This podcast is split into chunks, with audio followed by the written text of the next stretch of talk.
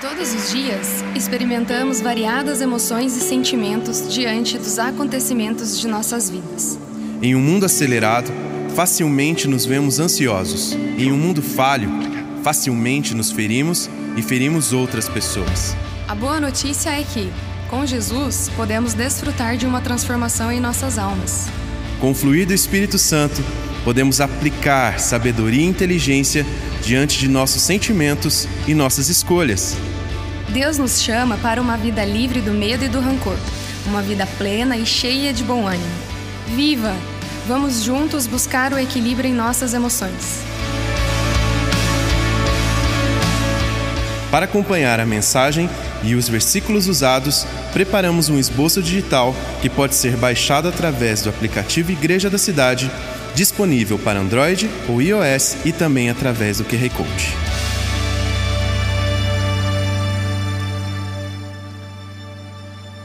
Viva a sua saúde importa. Saúde é um assunto bíblico, saúde é um assunto espiritual. Por quê? Porque eu e você somos espirituais. Olha para cá. O ser humano não é um ser da terra que tem uma experiência espiritual. Ele é um ser do céu que tem uma experiência na terra. Isto é, nós somos feitos para a eternidade e vamos viver na eternidade. Porém, uma parte bem pequena é vivida aqui. Uma pessoa, por mais que chega com a sua robustez de saúde, vai viver o que aí? 100 anos. Poucos são os que conseguem passar disso. Mas pense 100 anos com relação à eternidade. É muito pouco. Uma pessoa uma vez me definiu eternidade. Eu gostaria de te dar essa ilustração para você pensar o tamanho da eternidade. Pense num beija-flor. Um beija-flor bem pequenininho. Ele visita uma flor a cada mil anos. Um beija-flor, bem pequenininho, visita uma flor a cada mil anos. Quando o pólen dessa flor, se ela vivesse mil anos, tivesse terminando, a eternidade estaria no seu primeiro segundo de existência. Um pequeno beija-flor visitando uma flor a cada mil anos para tirar o néctar, quando o néctar acabasse, estaria no primeiro segundo de uma eternidade. Em suma, é indecifrável você pensar em eternidade. E meu irmão, minha irmã, querido convidado, você foi feito para essa eternidade.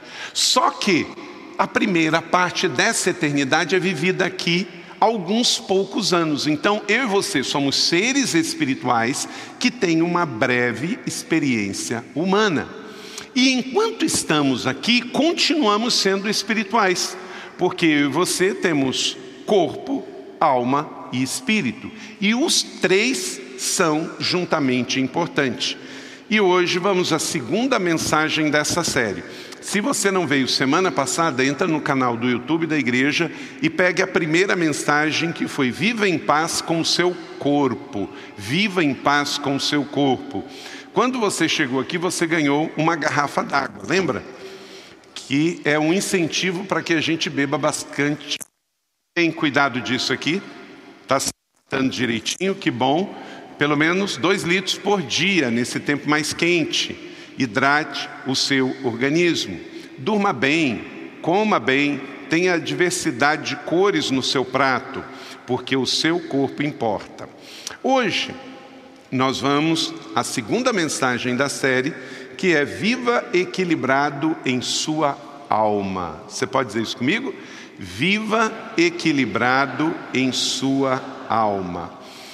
Nós temos três dimensões no nosso corpo. Em 1 Tessalonicenses 5, 23, que o próprio Deus da paz santifique inteiramente, que todo espírito, alma e corpo de vocês sejam conservados irrepreensível na vinda do nosso Senhor Jesus Cristo. Então, Paulo, escrevendo aos irmãos em Tessalônica, falou: Nós temos espírito, alma e corpo. Diga comigo: espírito, alma e corpo.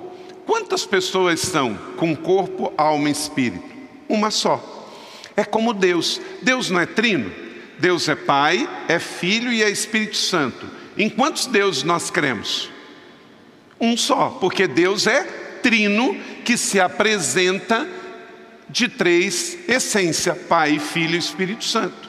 Nós somos também um só.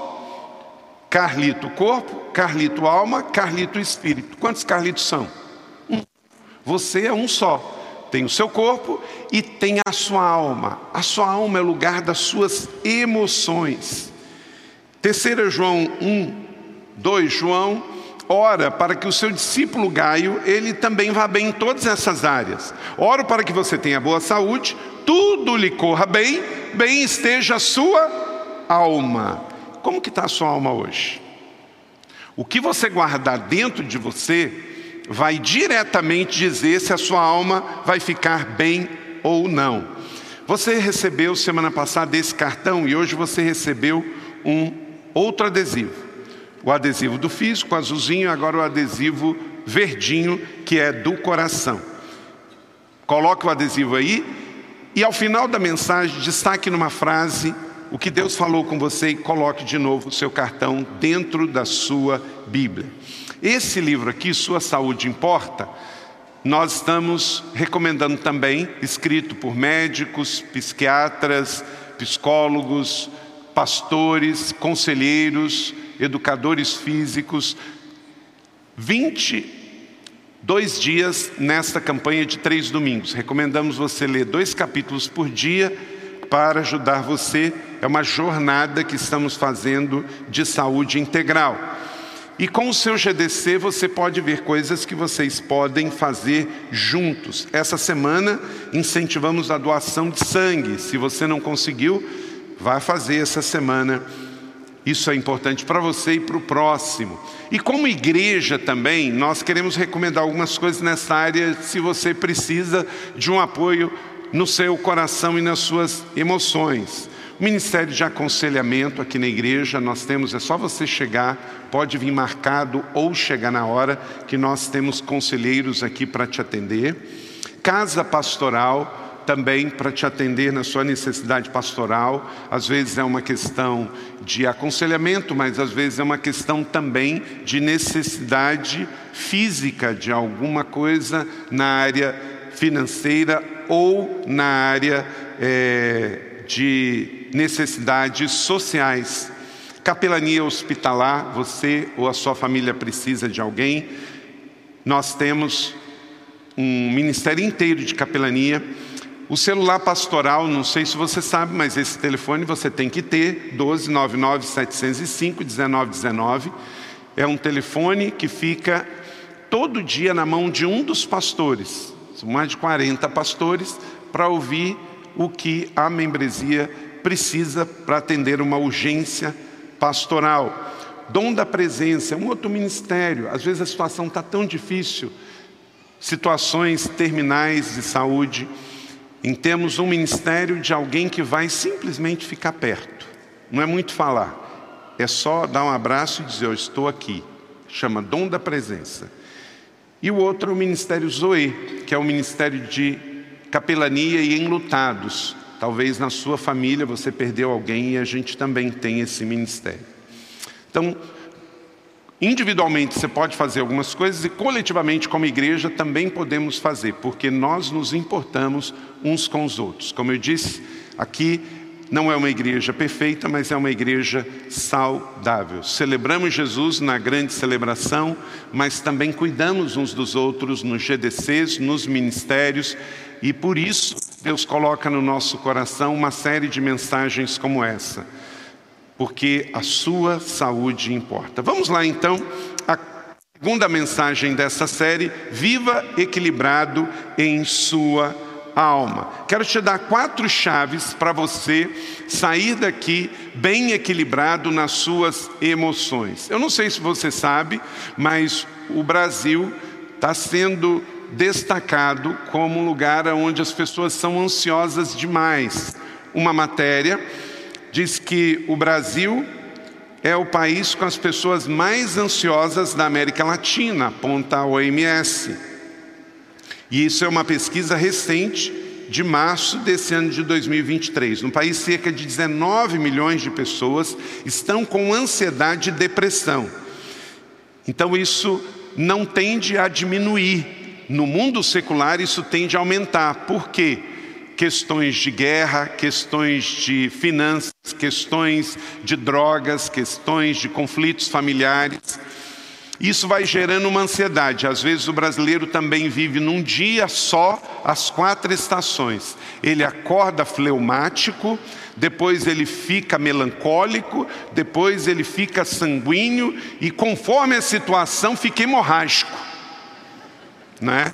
Passando tudo isso num dia só. Temos que cuidar, porque a ansiedade não paga a conta, a ansiedade não resolve. Pelo contrário, uma ansiedade não curada pode virar uma gastrite, que pode virar uma úlcera, que pode virar. Então, isso gera de um problema emocional gerar um problema também físico, químico. Também nós estamos vivendo um tempo onde o mundo todo passa por uma situação ainda com os efeitos pós-pandemia. Metade dos entrevistados nesse tempo pós-pandemia, pós-Covid, estão com a sua saúde mental em piora. 53%. Essa pandemia terrível trouxe efeitos colaterais depois do fique em casa muito sério. Então, você tem que zelar pela sua saúde por muitos motivos, mas também por uma questão missional. Eu e você não estamos aqui simplesmente para a gente sentar e consumir. Eu e você estamos aqui porque temos um chamado. Você tem uma contribuição a dar nesse mundo. E quando você partir, você vai dar contas a Deus da vida que você recebeu. Jesus disse em Mateus 6, 21: Pois onde tiver o seu tesouro, aí estará também o seu coração. Então, se a sua saúde é algo precioso para você, você precisa investir nisso. Poucas coisas comprometem mais uma pessoa e uma família do que estar doente emocionalmente. Acima de tudo, diz Provérbios 4, 23, você pode declarar comigo? Acima de tudo, seu coração, pois dele depende toda a sua vida. Você já reparou que na anatomia do seu corpo, a sua cabeça está acima do seu coração? Tem um indicativo aí. A sua mente, ela é cabeça, é capta, está acima. Para quê? Para você liderar o seu coração, liderar o seu fígado. Tem gente que vai o tempo todo tomando decisões com o fígado, decisões passionais. Por exemplo, mágoa, ressentimento, vingança, tudo isso são decisões não com a mente, podem ser com o coração ferido e magoado ou com um fígado aí ferido. Então, cuidado, vamos lá. Para proteger suas emoções e você ficar bem, a primeira coisa, escolha manter o seu coração bom e aberto. Eu digo para vocês, com 53 anos de idade, 34 anos de ministério pastoral, pastor de vocês há 26 anos, já fui pastor no Rio de Janeiro, no Rio Grande do Sul e aqui em São Paulo há 26 anos. Já fui pastor de igreja, tudo quanto é tamanho que você imaginar. Igreja com 100 membros, com 200 membros, com 500, com mil, com 2 mil, com 10 mil, com 20 mil, com um lugar, com 20 lugares, com um pastor, com 40 pastores. Então isso gerou um pouquinho de experiência. Eu preciso dizer uma coisa para você. Se eu não escolhesse viver com o coração aberto e bom, eu não poderia subir nesse púlpito para pregar. Porque o que eu já sofri de injustiça, de traição, de infidelidade, de desonra, de gente sacaneando, mas eu escolho prosseguir. Você precisa escolher liberar todas as pessoas que um dia te feriram e te marcaram e guardar o seu coração bom e aberto. Tem pessoas, empresários, que contratam um funcionário, e esse funcionário é um evangelho. E aí ele faz uma coisa ruim para você na sua empresa. Dá um mau testemunho de Jesus e não deveria ter feito assim e faz, mente, rouba, trapassa. Aí você fala assim: na partir de hoje, não contrato mais ninguém cristão, ninguém evangélico. Ah, tá. Vai contratar. Você vai contratar um satanista? Querido, se você teve um problema com um irmão, você tem que resolver e seguir para diante, porque pessoas são pessoas. Isso vai acontecer porque o cristão, o evangélico, tem o mesmo inimigo que pessoas de qualquer outra religião. Ou você acha que uma pessoa espírita, católica, evangélica ou qualquer religião, qual é o inimigo comum? O diabo veio o quê? Roubar e destruir. Então, não pense que o problema está na pessoa só. O problema é que o ser humano ele é atacado pelo inimigo, independente da religião dele, independente da classe social dele, independente da idade dele e do sexo. A questão é que quanto mais você está em Cristo, tendo experiências com Deus e andando com Deus, mais você vai estar protegido. Mas pessoas são pessoas. Deixa eu dizer uma coisa para você. Ande bem resolvido com isso. Mantenha o coração bom e aberto. Deixa eu dizer uma coisa. Aconteça o que acontecer, pessoas vão te deixar. Amigos, familiares, parentes, irmãos. Acontece o tempo todo. E você não pode ficar doente por isso. Você pode ficar triste, você pode ficar um pouquinho chateado, mas logo você leva isso para Deus em oração e foque no seu chamado e no seu destino. Libere as pessoas, não seja dono de ninguém, para que você possa continuar andando bem, porque senão é como tomar veneno e esperar que os outros morram. O ressentimento é sentir duas, três vezes. Ressentir. É você sentir, ressentir, ressentir. Vai guardando isso no seu coração e isso vai ficando ruim. O coração bem disposto é o remédio eficiente, mas o espírito oprimido resseca os ossos. Então, livre-se da mágoa e não feche o seu coração. Em Gênesis 27, 41 diz que Esaú guardou o rancor contra Jacó. Mas também a Bíblia diz no mesmo livro do Gênesis, capítulo 50, verso 15, que José não guardou ressentimento contra o seu irmão. Esaú guardou ressentimento porque ele ficou com ciúme da bênção de Jacó, mas José, que foi vendido pelos seus irmãos, não guardou ressentimento. Passado os anos todos na história, quem nós seguimos como exemplo aqui, Esaú ou José? José. Quando nós pregamos um sermão com virtudes e valores, pregamos sobre quem? Sobre José. Então, como é que você quer deixar o seu legado? Um legado estilo Isaú ou estilo José?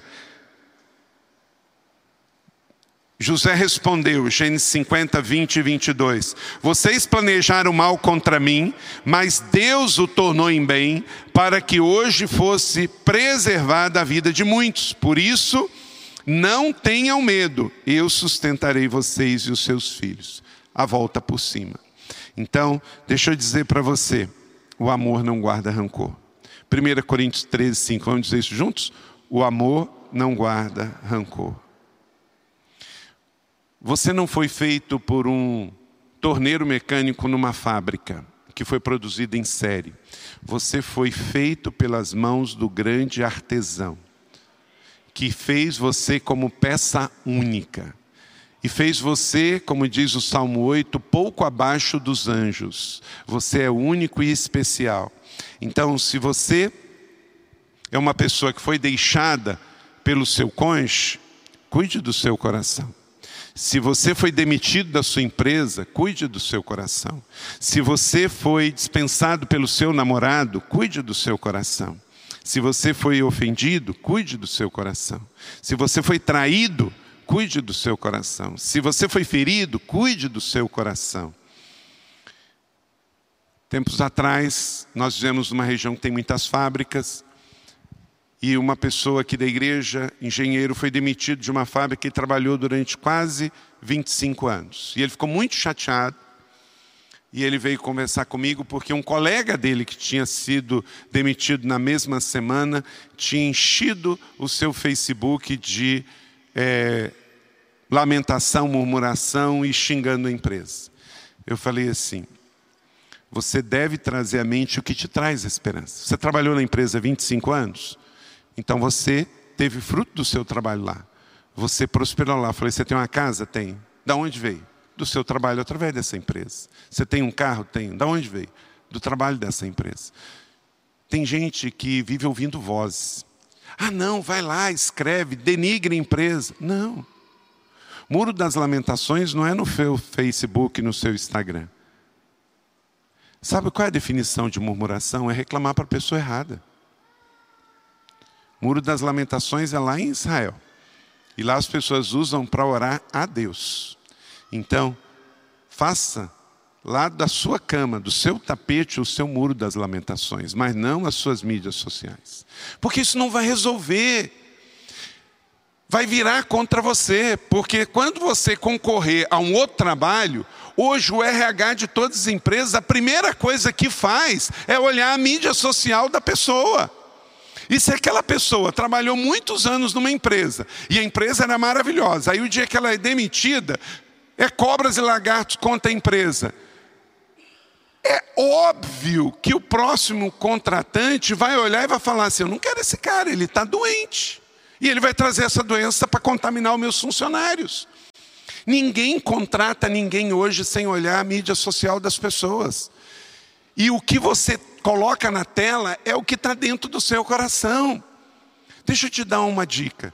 Se você não coloca Jesus nas suas mídias sociais, se você não coloca uma palavra de bênção, se você não fala do amor de Deus, se não tem uma divulgação lá da semana da virada, se não tem uma palavra de um devocional que você leu, se não tem uma promoção do bem, se não tem uma promoção de cidadania, se você não está falando do reino de Deus, se você não está divulgando as coisas da igreja, se você não tem nada social lá, fecha essa mídia social em nome de Jesus porque é perda de tempo. Porque deixa eu dizer uma coisa para você: isso é só mídia, não tem nada de social. É só mídia. E é roubar o seu tempo. Você que me segue, tem Facebook, Twitter, Instagram, mas você não vai ver coisas lá que não apontem para Deus, para o bem das pessoas e para a igreja. Porque se não for para isso, eu não teria. É perda de tempo. Isso rouba atenção. Eu estava lendo ontem pessoas se unindo para processar a, o, o, Meta, que é dono do, do Instagram e do Facebook, por causa de estarem viciados em mídias sociais. Espera aí, gente. A que ponto nós chegamos? Você não precisa processar, é só você deletar o aplicativo. É só deletar. Se você está dependente disso, é que seu coração está ruim. Então você precisa fazer um jejum de mídia social. Seu jejum não é de café, não. Seu jejum não é de carne vermelha, não. É de Facebook. É mais face do que face. Não é? Então guarda isso aí no seu coração. Segunda chave. Escolha perdoar como Deus perdoa.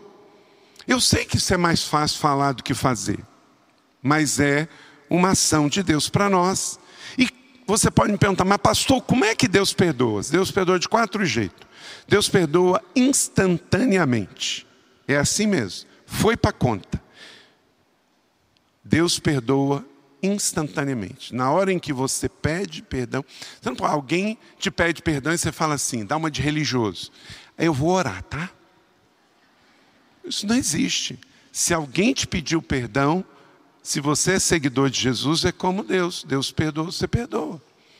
Agora, não significa que você tem que gostar da pessoa para perdoar. Nada a ver uma coisa com a outra. Você perdoa. Agora, gostar é outra história. A Bíblia não manda a gente gostar de ninguém, ainda bem. A Bíblia manda a gente amar, né? Porque como é que um São Paulino vai gostar de um corintiano? Como é que brasileiro vai gostar de argentino? Fica difícil. não é? Como é que um camarada que gosta de bossa nova vai gostar de alguém que gosta de funk? Fica difícil. Deus não está pedindo tanto para você, não. Ele está pedindo para você amar os seus inimigos, independente do que ele gosta de ouvir como música. Então, instantaneamente. Mas tu és um Deus perdoador, bondoso e misericordioso. Amém? Deus perdoa completamente. Jeremias 31, 34. Leia esse versículo lindo aqui comigo. Porque eu lhes perdoarei a maldade e não me lembrarei mais dos teus pecados. Às vezes a gente dá uma de meio confuso, porque a gente chega para pedir perdão a Deus de um pecado que a gente já pediu perdão. A resposta dele é: que pecado? Porque ele não disse aqui que o caráter dele é: dos teus pecados não mais me lembrarei. Então, se você foi genuíno e pediu perdão, Deus perdoou. Então, por isso, aqueles que te ofenderam também perdoe como Deus. É como lançar no fundo do mar. Mas a terceira forma como Deus perdoa é repetidamente, graças a Deus. 70 vezes 7. Se confessarmos os nossos pecados, Deus é fiel e justo em perdoar os nossos pecados e purificar de toda injustiça, 1 João 1,9. E Deus perdoa gratuitamente. Ainda bem que não precisamos pagar, senão não teríamos nem um real aqui hoje, não é? Gratuitamente, porque pela graça sois salvos por meio da fé, isso não vem de vós, é dom de Deus e não vem das obras para que ninguém se glorie. E Deus é amor, simplesmente Ele é amor. E não há nada que você faça para Deus chamar mais, e não há nada que você faça para Deus chamar menos. Ele simplesmente ama. A única questão é se Deus vai estar do teu lado celebrando ou chorando. Porque conforme o que você faz, você alegra o coração de Deus. Conforme o que você faz, você entristece o coração de Deus. Mas é igual um pai saudável. Um pai saudável, ele não tem escolha. Ele vai estar perto do filho na cadeia chorando, ou ele vai estar perto do filho na sua promoção lá na sua empresa, quando ele estiver ganhando uma promoção e ele vai estar celebrando com ele. Mas pai é pai. A única coisa que o filho escolhe é se o pai vai estar perto chorando ou se o pai vai estar perto sorrindo. Deus te ama e Ele está fechado contigo. 24 horas por dia, 7 dias por semana. Porque Deus te ama completamente e gratuitamente. Terceiro, Terceira chave, para proteger suas emoções, escolha amar como Jesus te ama. E ele nos ensinou em Mateus 16, 18, que ele nos ama de uma maneira singular, porque ele diz: Tu és Pedro, sobre esta pedra edificaria a minha igreja, e as portas do inferno não prevalecerão contra ela. Mateus 16, 18. Como pastor, gente, 34 anos pastoreando, você pensa, quando eu cheguei aqui, eu sabia o nome de todo mundo. Eram 620 membros, há 26 anos atrás. Só que passam 26 anos, a igreja vai crescendo e ela tem que tomando decisões e mudanças, tudo fruto de muita serenidade, muita paz, muita oração. Mas às vezes simplesmente porque a pessoa não concorda eu viro o prato principal do próximo almoço de família. Tem pessoas que, pastor, literalmente, já aconteceu isso. Pastor, senhor mora aqui do lado esquerdo do peito, não paga aluguel e nunca vai ser despejado. Até que eu tenha que usar a vara uma vez. Porque você sabe que o pastor tem cajado e tem vara. Quem diz isso é o Salmo 23, o pastor dos pastores. Né? O cajado para trazer para perto, para curar, para socorrer, né, César? Mas do outro lado tem o quê? Uma vara. Então, eu sou só o melhor pastor do mundo enquanto que eu estou usando cajado. Mas se eu precisar usar a vara, aí acabou. Acabou. Outra coisa é o seguinte: aqui na igreja a gente tem um relacionamento de igreja-família. Nós não somos um lugar para frequentar, somos uma família para pertencer. E aí somos uma igreja de irmãos. E cada um tem liberdade. Chama Carlito, chama pastor, chama apóstolo, chama pai. Eu, problema zero. Você pode me chamar do que você quiser, se for com amor e com respeito, estou feliz da vida. Agora, pensa num negócio que pega para mim. É uma ovelha me chamar de pai, pai, pai, enquanto está tudo bem. Aí está numa escassez, num algum problema, num algum dissabor, eu falei algo que ele não gostou, ou ele teve que enfrentar uma situação difícil, aí me vem o um WhatsApp, pastor. Sidson, o difícil não é a paternidade, o difícil é a filiação. Porque eu tenho quatro filhos biológicos. Todos os quatro já levaram muito toco e tomam até hoje. Mas nenhum, por causa de um toco, virou, não, não é mais pai. A paternidade espiritual tem a ver com filiação bem resolvida. Se você não está pronto para ver como pai, então não precisa falar, porque senão fica muito ruim, a gente se sente usado, porque o pai foi só por conveniência. É óbvio que não é pai biológico. Nós estamos falando de paternidade espiritual. É como Abraão foi o pai espiritual dos judeus, como Jesus também ensinou chamando de filhinhos. Jesus não teve filhos, mas ele chamou os seus discípulos de filhos. Paulo não teve, Paulo nem casado foi. E, consequentemente, não teve filho biológico, mas ele chama Timóteo de filho, ele chama é, Tito de filho. Então há essa relação, uma relação de família espiritual. Mas nunca chame um pai espiritual de pai, seja um líder de grupo, um discipulador, um pastor da igreja, se você não estiver pronto e maduro para aguentar processos. Aguentar não, aguentar contrariedade, porque isso vai ser mal para você e para também a pessoa que você diz que considerava como pai. Processos na vida da gente. Deixa eu dizer uma coisa. Eu sei que tem muitas igrejas doentes e pastores abusadores. Sei disso, infelizmente. Mas eu arrisco a dizer para você que 95% dos casos não tem a ver com o outro, tem a ver com a pessoa.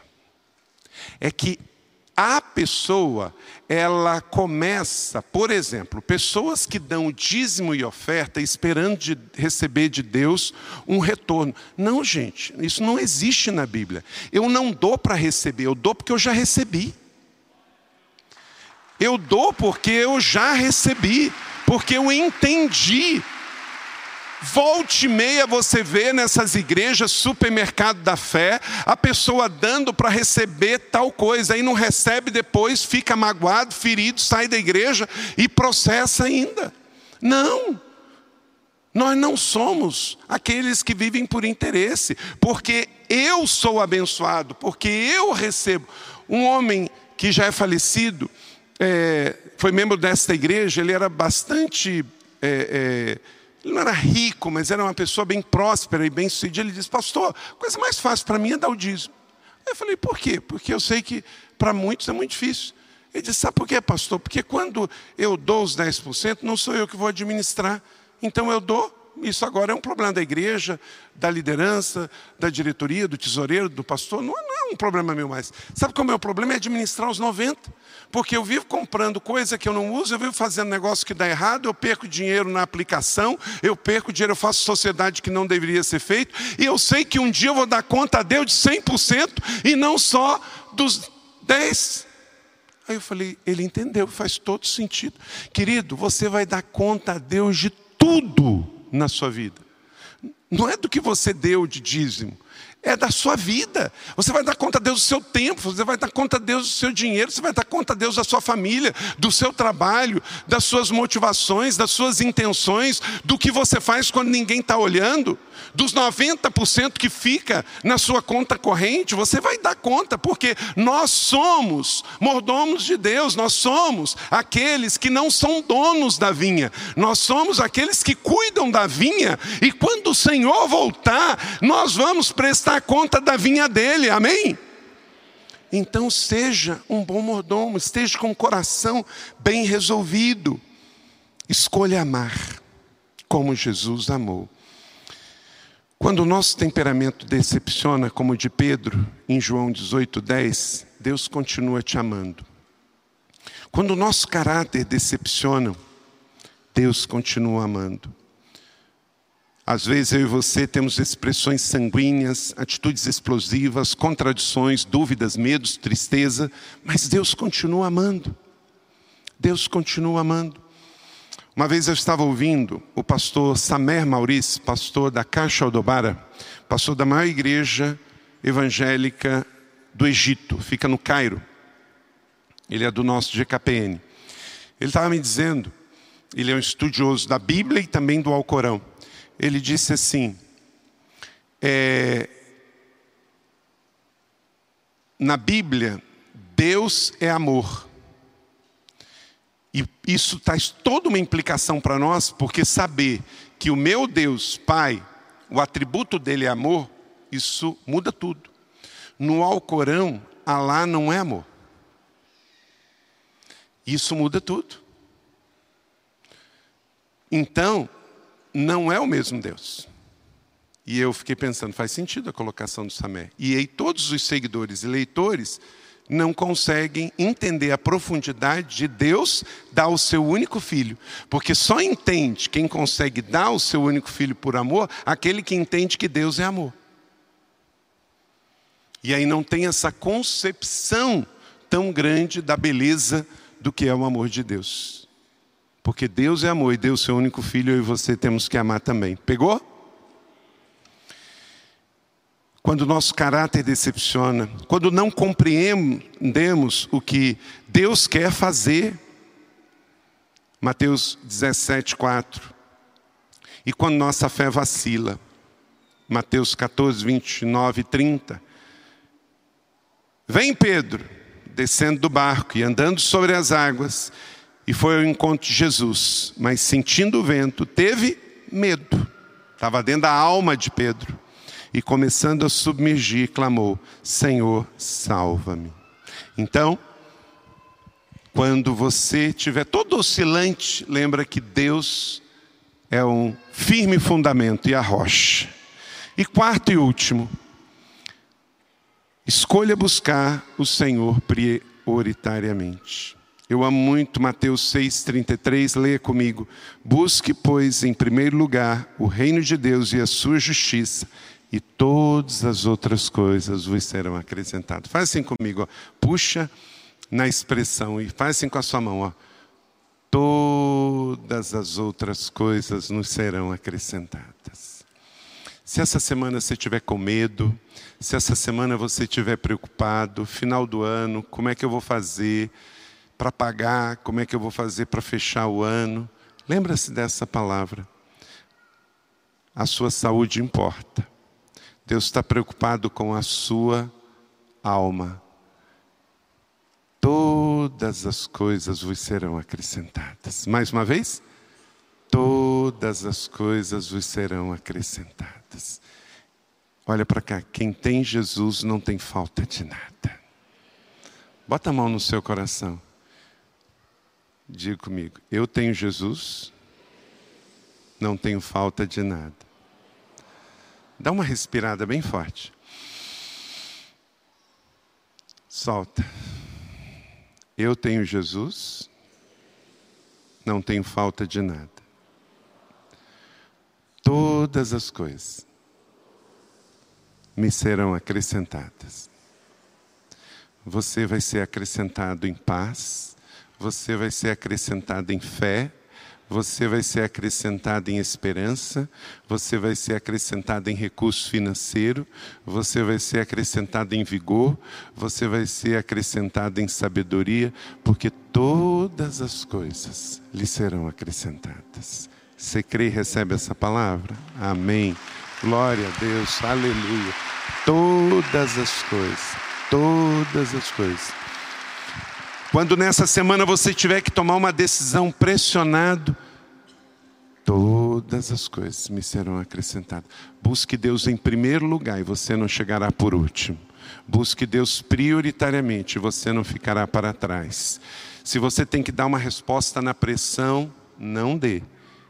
Ore primeiro, conte até 10. Bota a mão no coração, respira fundo. Espere um pouquinho. Decisão com a mente, com o coração, não com o fígado. Amém? Deixe Deus fazer.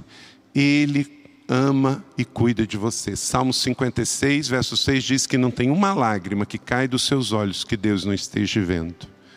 Então busque Deus prioritariamente. O Senhor está perto dos que têm um coração quebrantado e salva os que têm um espírito abatido. Então, priorize sua fé e o seu relacionamento com Deus. Você é uma pessoa só. Da mesma maneira que você cuida do seu corpo, que você corre, que você caminha, que você bebe água, que você cuida da comida, que você quer dormir bem, que você faz academia, cuide também do seu coração. Cuide com quem você anda. Você pode ter companhias que podem estar sendo nociva. Corte essas companhias. Cuide o que você está vendo na televisão. Cuide o que você está vendo no streaming. Cuidado com a pornografia. Cuidado com notícias negativas demais. Cuidado com o ódio. Cuida da sua alma. O que você guardar dentro de você vai comer você. Tem um filtro na Bíblia. E aqui eu concluo. Filipenses 4:8. Finalmente, irmãos, tudo que for puro, nobre, correto, tudo que for amável, tudo que for de boa fama, se algo excelente, digno de louvor, pense nessas coisas. Nessa semana no seu trabalho, quando você for convidado a fazer uma coisa, a falar alguma coisa, pergunta, isso é verdadeiro? Então eu quero. Isso é nobre? Beleza. Isso é correto? Show. Isso é puro? Tô dentro. Mas se em algum momento, ao passar esses filtros, não, isso aqui é errado, isso aqui é criminoso, isso aqui é maledicente. Vai tirando da sua vida, tira da sua mesa e tira do seu coração, e você vai terminar o seu dia bom. Você vai terminar um dia muito cansado fisicamente, mas você vai chegar em casa, você vai tomar um banho quente, você vai poder deitar na sua cama, deitar no seu travesseiro e dormir o sono dos justos. E o Salmo 3 vai estar real dentro de você, que você deita, dorme e acorda, porque o Senhor te sustenta que você tenha nessa semana o sono dos justos, em nome de Jesus. Isso não tem preço. Sustente a sua fé e ela sustentará você. Então, feche os seus olhos. Decida agora mesmo, querido amigo e irmão que está aqui. Abra o seu coração para Jesus. Traga a mente se você tem que perdoar alguma pessoa da sua vida da sua família, do seu trabalho, do seu passado, do seu presente. Ame como Jesus e busque Jesus em primeiro lugar. Busque Jesus em primeiro lugar.